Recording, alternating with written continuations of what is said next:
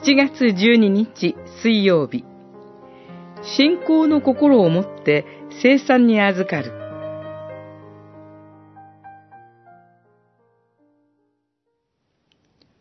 私は天から下ってきた生きたパンである。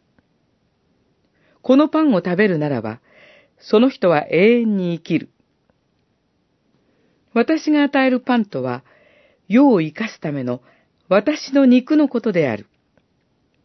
ヨハネによる福音書、六章五十一節。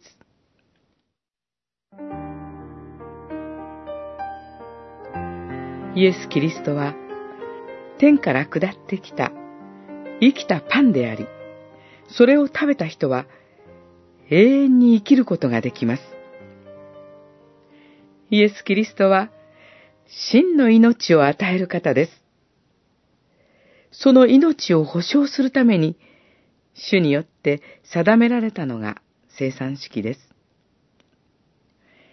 では私たちはどのように生産に預かったらよいのでしょうか問い76の答えは、信仰の心を持って受け入れる必要があると教えています。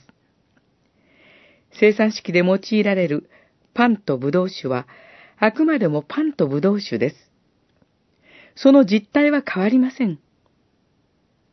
それゆえ、信仰なしにこれに預かっても、それは無益です。主イエスの十字架の死を自らの贖いとして受け入れる信仰がなければなりません。ただし、預かる人の信仰の力によって、生産が有効になるのではありません。生産が現実に恵み深いものとなるのは、精霊の働きによります。信仰の心を持って生産に預かるとき、精霊が現実に働いて、私たちが罪の許しと永遠の命に預かっていることを確証してくださるのです。